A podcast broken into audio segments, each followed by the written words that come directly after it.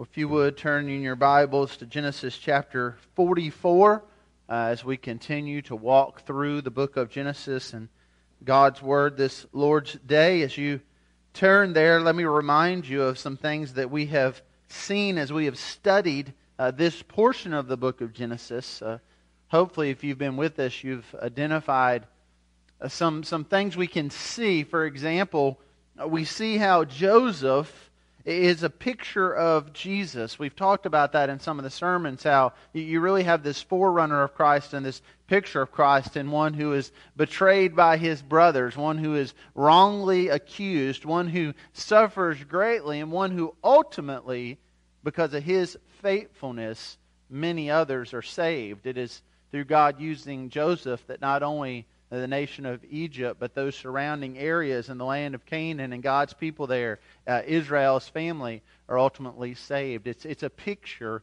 of what Christ does for his people. There's also, though, this, this picture in Genesis of, of us. Uh, there's ways we can identify with the narrative that we've read, specifically with Joseph's brothers. Uh, we see a bit of ourselves in them uh, not that we have thrown our brother into a pit and sold him into slavery, but we are sinners nonetheless. In fact, some may think of Joseph's brothers and think, well, I'm, I'm not that bad. And then Jesus reminds us in Matthew chapter 5, no, we really are.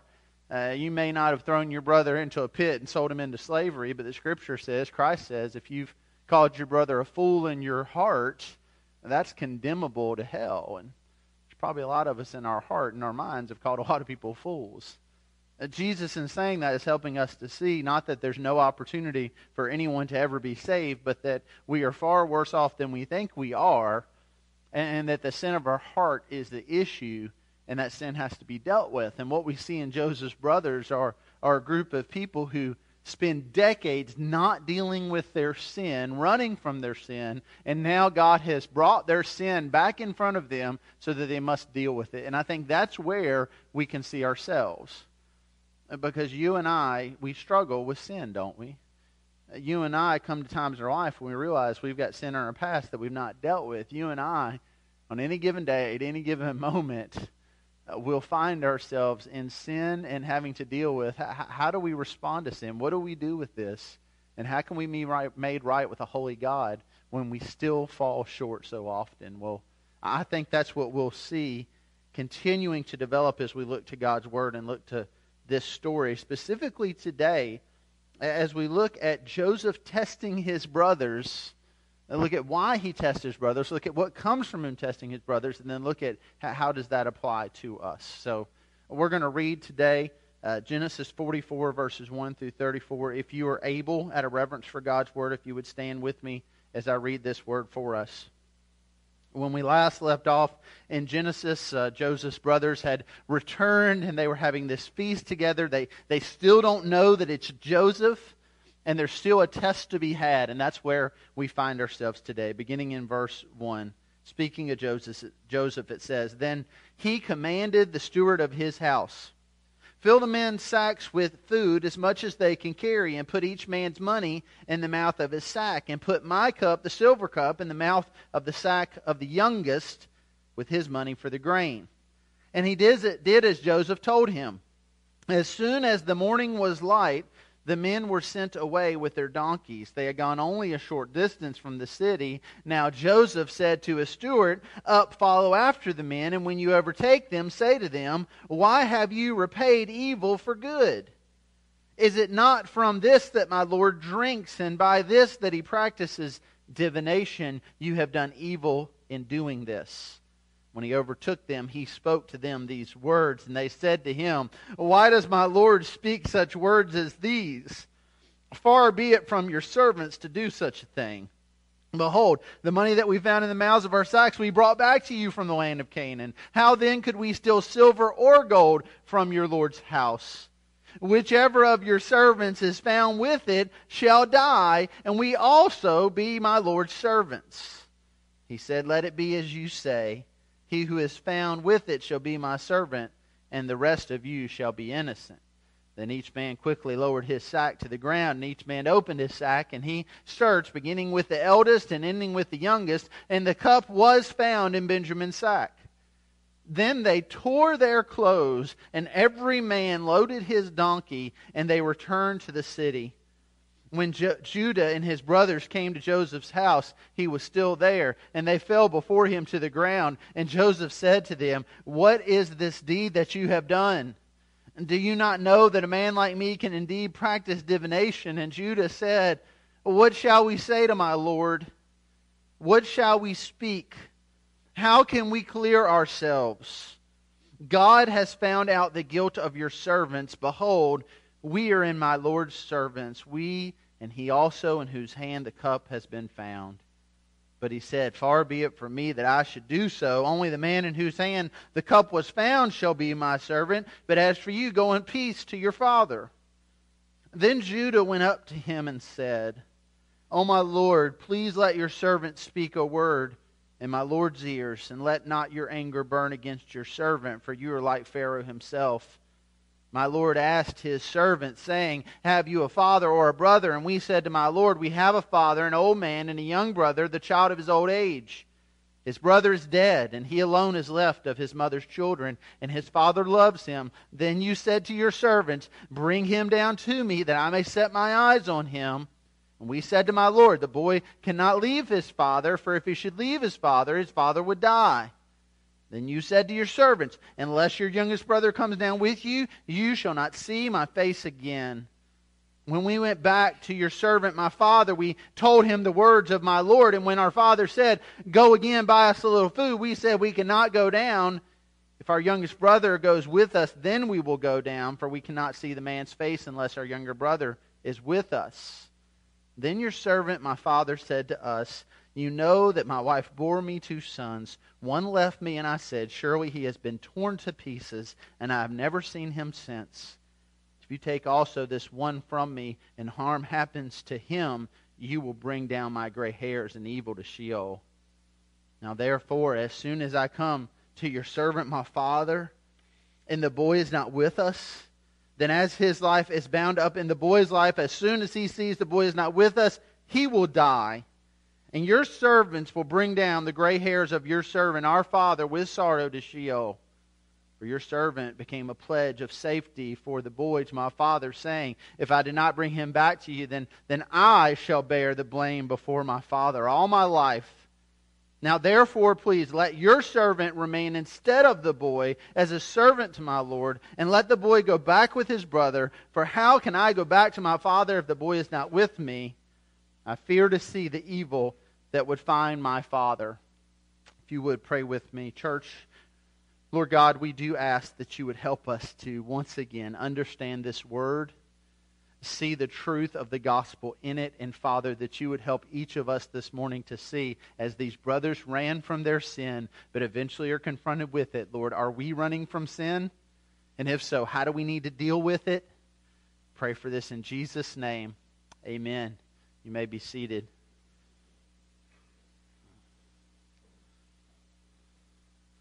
Know, reading through these chapters in Genesis is it reminds me of uh, watching some type of television series in a way that just keeps ending with to be continued. Each week, the the narrative that we read isn't the end of the story. The story keeps moving forward. And in fact, that's not just Genesis, that's the whole Bible. It is one story that tells the story of Jesus. And, and each narrative, each chapter goes into the next, goes into the next, goes into the next. And so, to understand where we are today, you need to understand where we've come from. You need to understand what happened, for example, in the last chapter, where we read about Joseph's brothers. You remember they. They initially went to Egypt. Again, they don't know it's Joseph, and he knows it's them, and so he, he puts this this test before them, this way before him of making sure they're going to return and puts money in their sack and and they see this as some type of judgment from God because they know this isn't a good thing. They know they'll probably be accused of being thieves, and eventually they have to go back to Egypt because they're out of food. And in last chapter, we saw how when they went back, they went back expecting judgment and harsh treatment. Because before, when they went and they didn't have anything, they were treated harshly. They were accused of being spies. Now they're returning back with this money in their sacks that had been put there by Joseph, but they feel like it's going to indicate that they're thieves. And, and when they went back to Egypt, they were expecting harsh treatment. And yet, when they went back, they received the exact opposite. If you remember when they went back, Joseph had the steward prepare a great feast for them. And so you had this, this picture of Joseph at his table, and you've got the Egyptians over here at their table, and then you had Joseph's brothers feasting at this table. And at this table, as they're feasting, food would be taken from Joseph's table over to them. And the way that that narrative ended in chapter 43 was they were merry with him. Uh, they were eating, they were drinking, they were having a great time. So the question then becomes well, if the goal here is that Joseph would be reconciled to his brothers, why doesn't that happen at the end of chapter 43? I mean, here they are. Uh, he's tested them to an extent on their faithfulness. They have brought their younger brother back. He has longed to see his brother Benjamin. Here they are, feasting, having a good time together. The scripture says they're being married together with him. Why not at that point have Joseph stand up and say, Listen, I'm your brother Joseph. And I'm okay, and God brought me here, and He kept me safe, and He's had a plan. Now go back and get our father and get everybody in our family and come on out here to Egypt. Why not then? And the answer comes to us in chapter 44 in what seems to be kind of an obscure test that he puts before his brother. And in it, the answer I believe that we see is Joseph doesn't reveal himself and reconcile with his brothers because he can't do it yet. Because sin hasn't been dealt with. You see, in our lives today, so often we, we want to just reconcile, we want to get along, we want everybody to hold hands and say it's all right, but we don't want to deal with sin. And when we don't deal with sin, we can't really be reconciled. Remember that point because you'll see it come up time and time again in our text today, and I believe you see it ultimately in the picture we have of the gospel. It's there in the first point I've put in your notes. Number one, in order to experience reconciliation, repentance is necessary. Repentance is necessary. And, and, Joseph, at this point in the story, he, he doesn't know if he's looking at repentant brothers or not. And so he's going to orchestrate that this test for them to see whether or not they're repentant, and more specifically, whether there's fruit of repentance in their life. So we talk about repentance a lot. Now, describe repentance often as the sense of you're, you're moving towards sin and you stop and you turn away from sin and you turn towards God. Repentance is not just saying we're sorry. Repentance is stopping in that sin, confessing that sin, turning from that sin, seeking to rid our life of that sin. There's a sense of desperation there in repentance. And the scripture tells us that repentance should bear fruit. And so that's why when John the Baptist is there baptizing at the river and the Pharisees come up, he doesn't just say to them, okay, you need to repent. He says to people who saw themselves as repentant, he says, you need to go bear fruit of repentance. Your repentance should make your life look different. And here, Joseph is going to orchestrate a test to see if there is genuine fruit of repentance in his brothers' lives. And he's going to do it by replicating a situation they were in some 20 years or more ago. You see, it was at that point that you had Joseph, the, the favored son, and yet one of the youngest, the favored one of the father. You had him coming to them, and them in their jealousy and in their rage, putting him into slavery, selling him into slavery, sending him off as a slave. And now, 20 years later, his father Jacob believes he's gone, and so you have another favored son, the youngest son, Benjamin, the, the other son of his true love, Rachel. Certainly, there are similar relationships that could be developed there between the brothers, where you have this younger one favored and this younger one loved. Certainly, that jealousy could still be there between the other brothers and this younger brother. And so, what Joseph's going to do is he's going to orchestrate a test and a plan in which the younger brother Benjamin is going to be enslaved. And the brothers here, like they did before, will have the opportunity to stand up for their brother, to say something for their brother. And so Joseph will lay before them this test to see have my brothers really changed? You see, he can't just be merry with them in that meal and say it's all okay because it's not all okay. He hasn't seen fruit of repentance yet. And so he's going to orchestrate this elaborate test to see if these brothers are truly repentant. And friend, this is very important for us because we live in a culture, not just in our world, but a culture within the church that, again, has what I mentioned last week these little cliches. And when it comes to forgiveness, they're cliches like, well, we, we just need to forgive and forget. Well, what is that saying when you say that to someone? When you say to someone, I just wish you could forgive and forget, what you're saying with them is, I don't want to really deal with what I did. I want you to just forget about it and I'll forget about it because we just need to forgive, don't we? And there's a part of that that sounds very Christian. It sounds good. Well, yeah, we're, we're Christians. We need to forgive and not hold things against one another. But if we're not careful and we go with that philosophy, then, then there's a part of that that's anti the gospel. Because God doesn't look at us and just forgive and forget. God doesn't come to Adam and Eve in the garden and say, Oh, look what you did. I'm just going to forgive you and forget about it. No, God brings them what God brings throughout the Scripture and in our lives. God brings consequence of sin, and God calls us to repent of sin so that we might then experience reconciliation. So then when we find ourselves saying things like, let's just agree to disagree. we realize, no, we need to think about that for a moment. Now, certainly there are things in life we may not fully agree on, but if agree to disagree is applied to, let's, disagree, let's not uh, try to agree on whether or not what I did was wrong or not. Let's just agree that we're never going to agree on whether I'm wrong or not, and let's just move forward. Then we're not really dealing with sin. If we just say to one another, well, let's, let's just all get along, and we're saying that in the context of let's not deal with sin, then we've got a problem. And I believe we see that here in this narrative, and we see it in our lives today. And what we see is so often in the church when we go to another and we say, listen, there's, there's sin here, and, and in order for us to be reconciled, we've got to deal with this sin. We find that's a very uncomfortable place. And for many of us, maybe that's a place we've never truly experienced. And so that's when the criticisms come out. Well, who are you to judge me? who are you to tell me I've done something wrong? And we start to think, well, gosh, who am I to judge? And maybe I shouldn't say anything. And then we never really experience biblical reconciliation. And then what we have, friends, in our church and churches throughout our world today is we have a big mess. We have sin that's never really dealt with. We have this false sense of reconciliation where we're not really reconciled. And so then we develop all these little groups within the church where, well, as long as we keep this one on this committee and this one on this committee and make sure this one goes to this hour and this one goes to this hour, and as long as these two aren't serving on the same committee, and we, we, try to, we try to orchestrate things in such a way because people have never really dealt with sin, they've never really reconciled.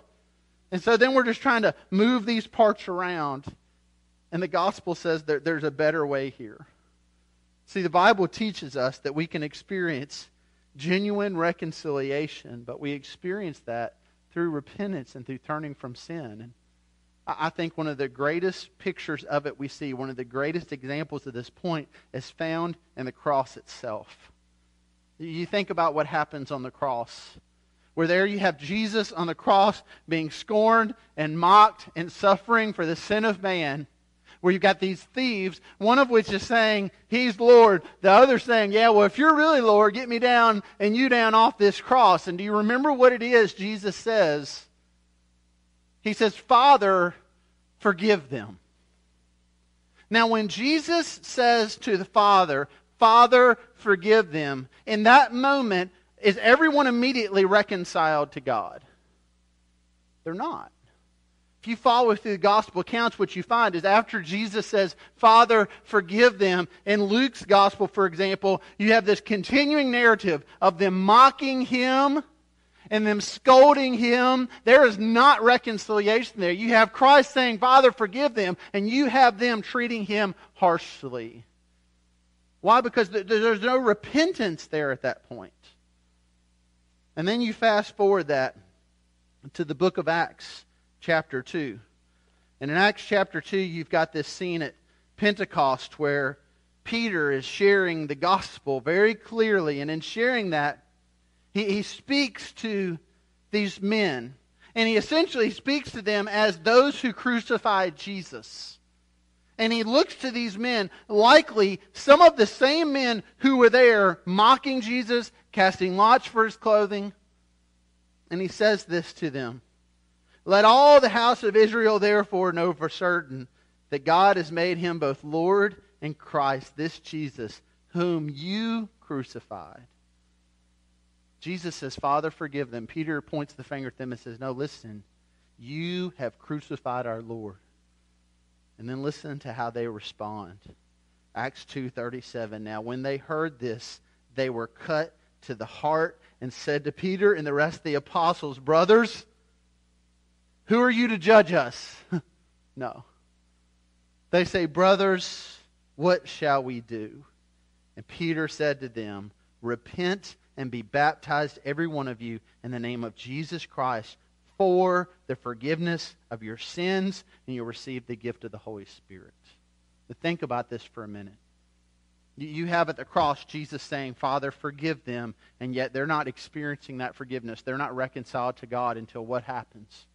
Until they're at Pentecost, they are convicted of their sin, and they are broken over their sin, and they are repentant of their sin. And what does Peter say? Now, now you can experience the forgiveness that comes through Christ. And my fear for us, church, is that, that, that we stop at the cross and we just say, oh, forgive them, oh, forgive him, forgive her, when him or her aren't really repentant. And then we never have genuine reconciliation. My fear is that we are more like the end of Genesis 43, sitting at a table with those who've sinned and those who have offended, and rather, you know, whether it's out of, out of fear of what's going to happen, whatever the cause, rather than to just deal with that sin we just throw our hands up in there and say, oh, it's, it's all okay. We can all get along. The gospel says, no, no, sin has to be dealt with, and sin has to be repented of. And so the question that certainly bears in our life is are, we repentant people? I mean, when, when you sin, when I sin, are, are we people who confess that sin? If we sin against a person, do you go to that person and say, I've sinned against you? Do you, do you ask that person's forgiveness? Do you go before a holy God and say, Father, yet again, I've sinned, and I'm going to turn from this? Or are we just people who are just sorry a lot? oh, well, I did it again. I'm just sorry. Well, you know, we all mess up, don't we? See, sometimes we just excuse sin and we just try to cover sin and not deal with sin rather than exposing it and saying, This is sin and I need to turn from it and I need to repent of it. And what we have, I believe, in Genesis 44 is Joseph looking at his brothers and he knows their sin and he doesn't know yet whether they've dealt with that sin. And yet, as we've seen, God is dealing with them and God's going to deal with them and he's going to do it through this test that Joseph puts before them. But the question is are, are they repentant? How, how do you lead someone to repentance? How does God bring us to a point of repentance? Point two there in your notes leads us to that. Conviction over sin is what leads us to repentance. See, I can tell you all day long, and you can tell me all day long that, that I need to repent, that you need to repent of something. But if you're not convicted that that thing is sin, and I'm not convicted of that sin, well, there's not going to be a lot of repentance there. See, what needs to happen first is Holy God needs to lay on our heart that this is wicked and evil and sin and break us and bring that conviction in our lives. And I believe that's what's been going on in Joseph's brothers' lives, and I believe that's what's going to continue going on in this text as this test is put before them. Joseph instructs his steward to, to put this cup in one of the brothers' sacks, specifically Benjamin, the youngest brother to, to, to replay, in a way, these events that took place some 20 years before. And so now the brothers are, are leaving, and they are probably thinking, okay, this is, this is good. Bad things didn't happen to us like we thought. we've got all this food, we're going back, and if we need more, we can go back, and we've got our brother Simeon now, we've got our brother Benjamin now, and all is going to be well. And then they see the, the troops coming, the, this entourage coming from where they've just left, and it's the steward, it's the, the man in charge of Joseph's house, and he comes to them, and immediately there's an accusation. And immediately, what do they do? They, they plead their innocence because they believe they are innocent. And so he says to them, One of y'all stolen the cup of our master. How could you do that? And they're so confident that they haven't done anything wrong that they say, If you find it among any of us, go ahead and kill that person. I mean, they're just confident we didn't do this. You think they might want to pause and consider what's been going up to this point. the money that keeps getting being put back in the sacks they didn't put there. Maybe there's going to be a cup there they didn't put there. But they're so confident that they haven't done anything wrong that they make that bold statement whoever you find it in their sack, you can kill them. And sure enough, they find it in Benjamin's sack. And you notice how they respond in verse 13. Then they tore their clothes, and every man loaded his donkey, and they returned to the city. Now, this may seem a little odd or awkward to us, this tearing of the clothes, but in a biblical context, this was a sign of grief. This is a sign of sorrow. This is what we saw, for example, in Reuben. If you remember when when the brothers first sell Joseph into slavery, and, and Reuben's idea was, well, we'll put him in the pit, but then I'll come back later and I'll get him out of the pit. And he goes back later to get him, and yet then he finds he's gone, and he's just overwhelmed with grief, and he just rips his clothes, he tears his clothes. Now you have all the brothers doing this. Why? Because they're grieving, because something's changed in their heart. And so they go back to Joseph and they start to plead with Joseph. And specifically, again, notice the spokesperson. Here's Judah we talked about this last week. Judah's a changed man. Judah's far different from the, the great sin we saw in his life that's taken place before. Now he's the one stepping up for the brothers, speaking on account of the brothers, the one who's gone to his father and said, My life for Benjamin's life, if something happens to him, it's on me forever. Now something has happened to Benjamin. Now Judah is speaking up. And when he does, he, he falls before Joseph, and Joseph immediately accuses him, and he accuses his brothers. And then you notice here what Judah says to him. Verse 16 What shall we say to my Lord? What shall we speak? How can we clear ourselves? God has found out the guilt of your servants. Now you think about that statement for a second. Here, Judah is not specific to what it is that God has found guilt in them over, but, but I think the implication would be he's not saying to Joseph, We really stole the cup, and we're guilty of stealing the cup, and God's found us out. Because why? He's already pleaded his innocence. We already know from the text nobody stole the cup. Joseph put the cup in Benjamin's sack. I think what Judah is speaking to here is something we've seen God orchestrating throughout this narrative. You remember back in Genesis 42, verse 21, as those brothers are there imprisoned, accused of being spies. They believe they're innocent, but what is it they say? In truth, we are guilty concerning our brother.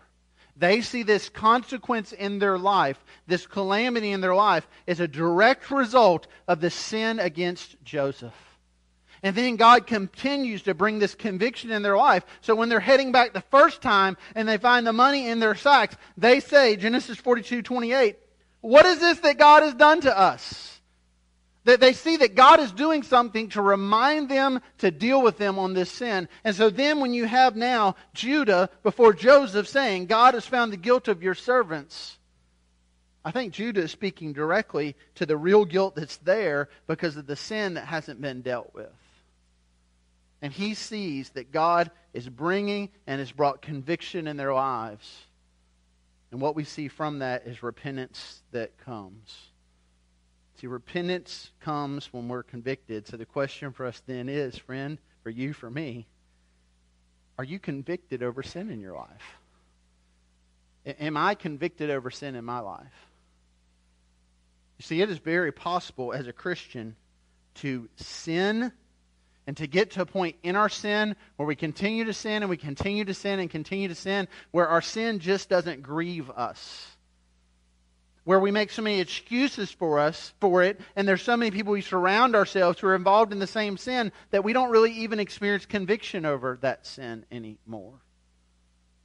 If you're in a place, if I'm in a place where we're not daily convicted in some way of sin in our lives, that's a scary place to be. Because that doesn't mean that God has suddenly removed conviction over sin. That means that we have done something to remove ourselves, to pull ourselves away. That we've built up such a thick callus over our heart that we no longer feel convicted over sin. Now, God has a way of penetrating that callus and convicting us nonetheless. But if you're in a place, if I'm in a place where we're not experiencing that conviction, that's not a good place to be. And I believe that's the place we find Joseph's brothers, who for 20 years now have yet to tell their father about their sin. For 20 years have gone by like life's okay and life's good. And it takes God bringing this great calamity and famine to get them to a point where they're now before this foreign ruler and they're beginning to say, you know what? Maybe we're not guilty of that cup, but we're guilty of something. And God is dealing with us in our guilt now.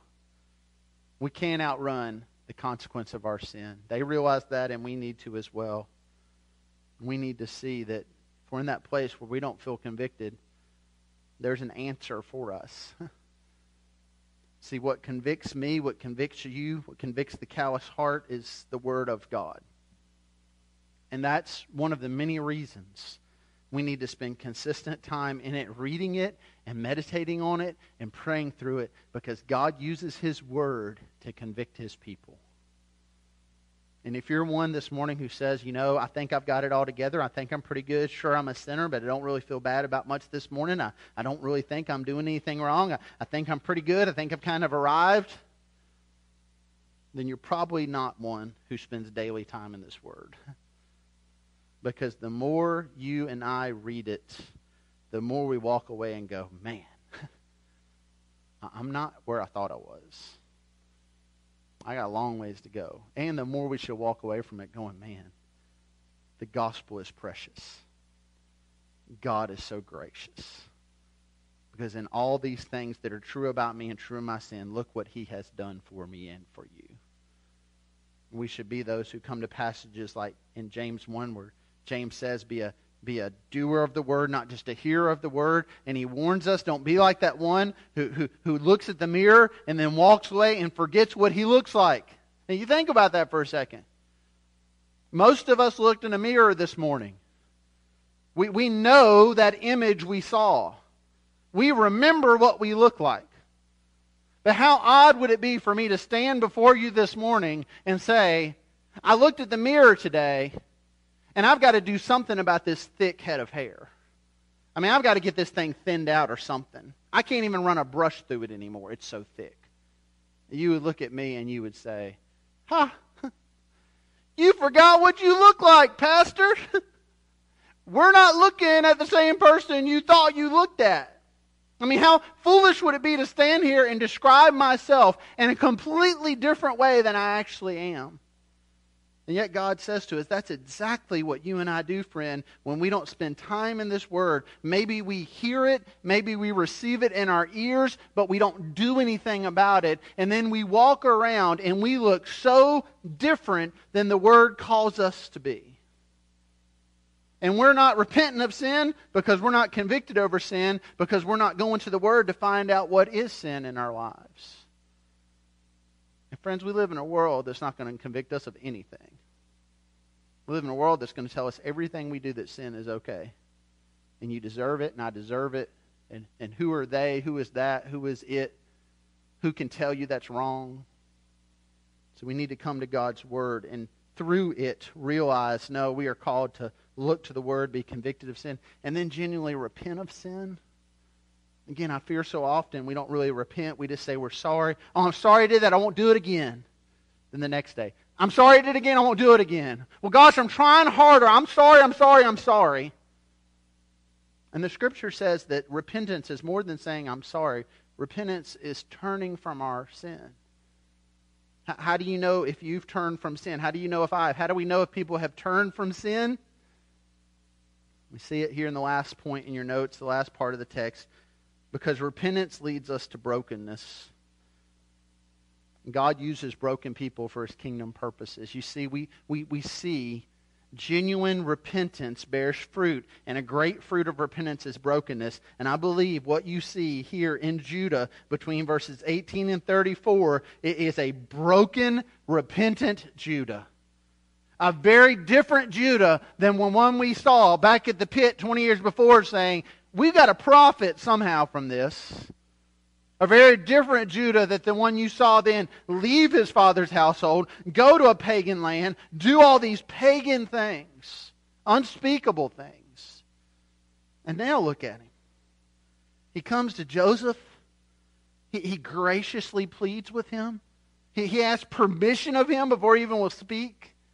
He asks him not to judge him or be angry with him. He just, he just pleads with him to listen. He, he walks through what we've already looked at, how, how he's told his father that they needed to bring Benjamin back, but if they bring him back, he knows what it's going to do to his father if they show back up without him.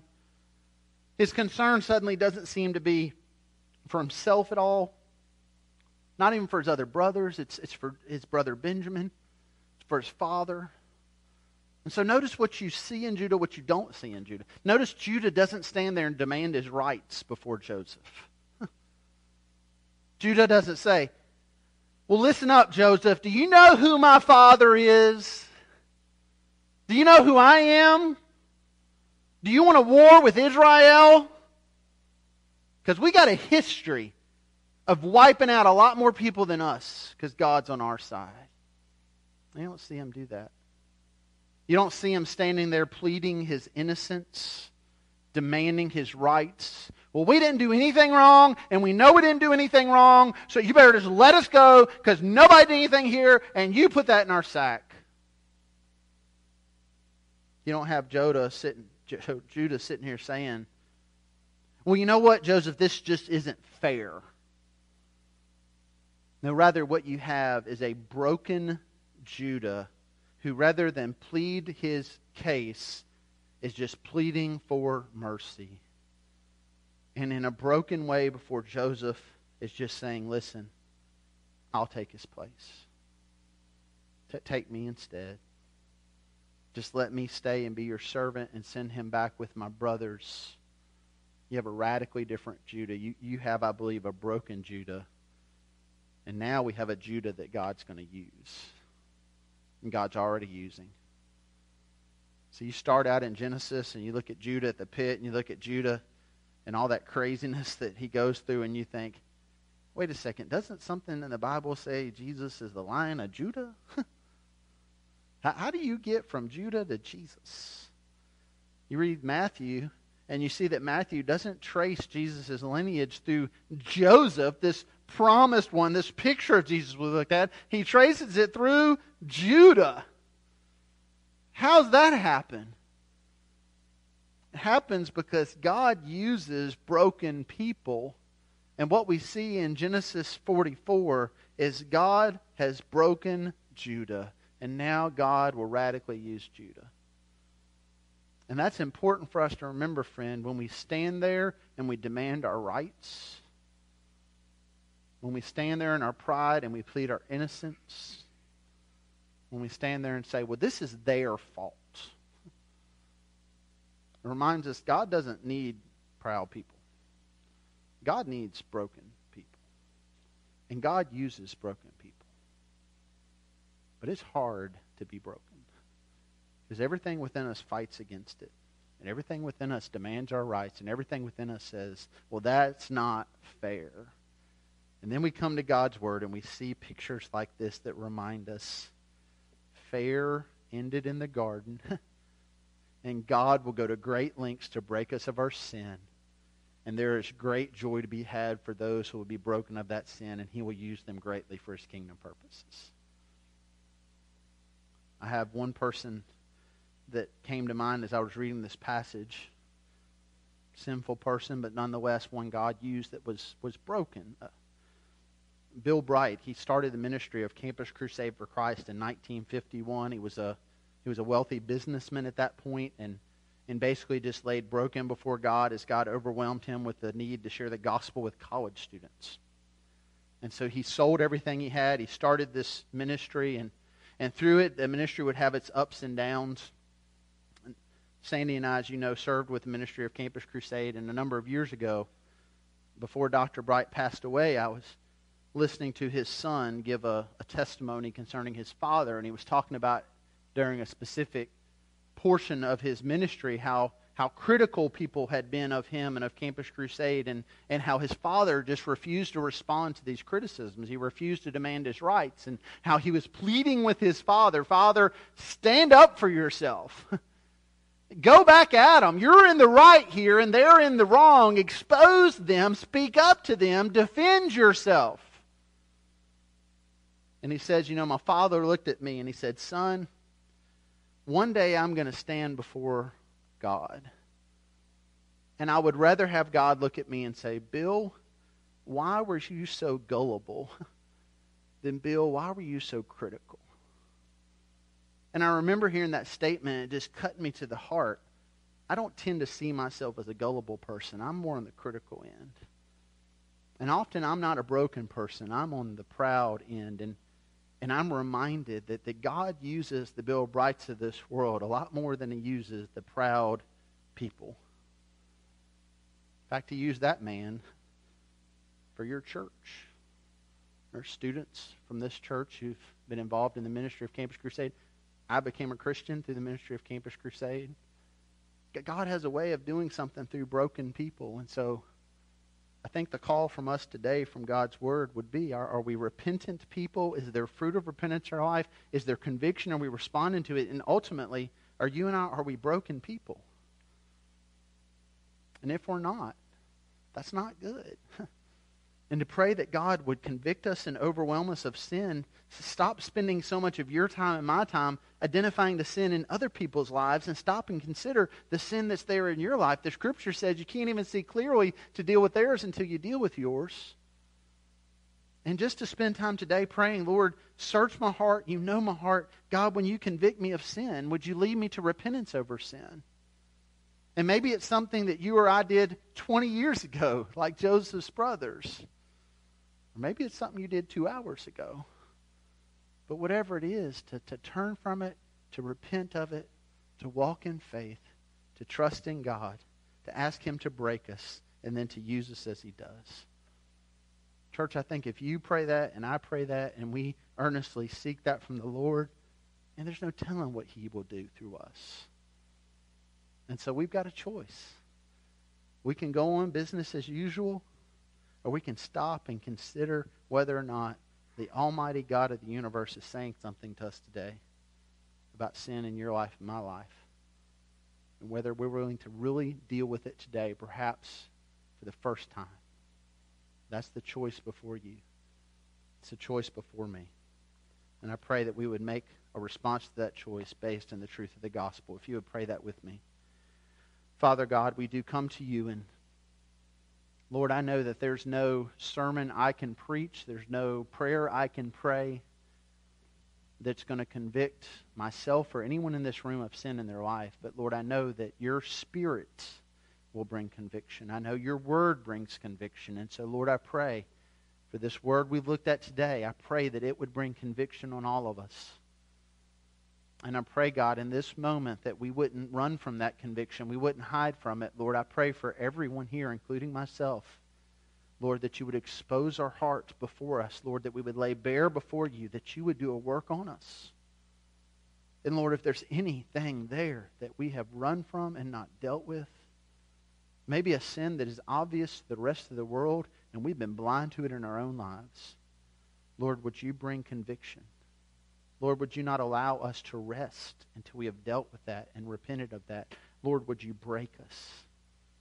And Lord, I trust as you do that you would do with us what you've done with so many, Lord, that you would use us in our brokenness for your kingdom purposes. Lord, you don't need anybody in this room this morning, but we desperately need you. So, Lord, help us to cry out to you, to call out to you. Hear us as we call, Lord. Change our hearts. We pray for this in Jesus' name. Amen.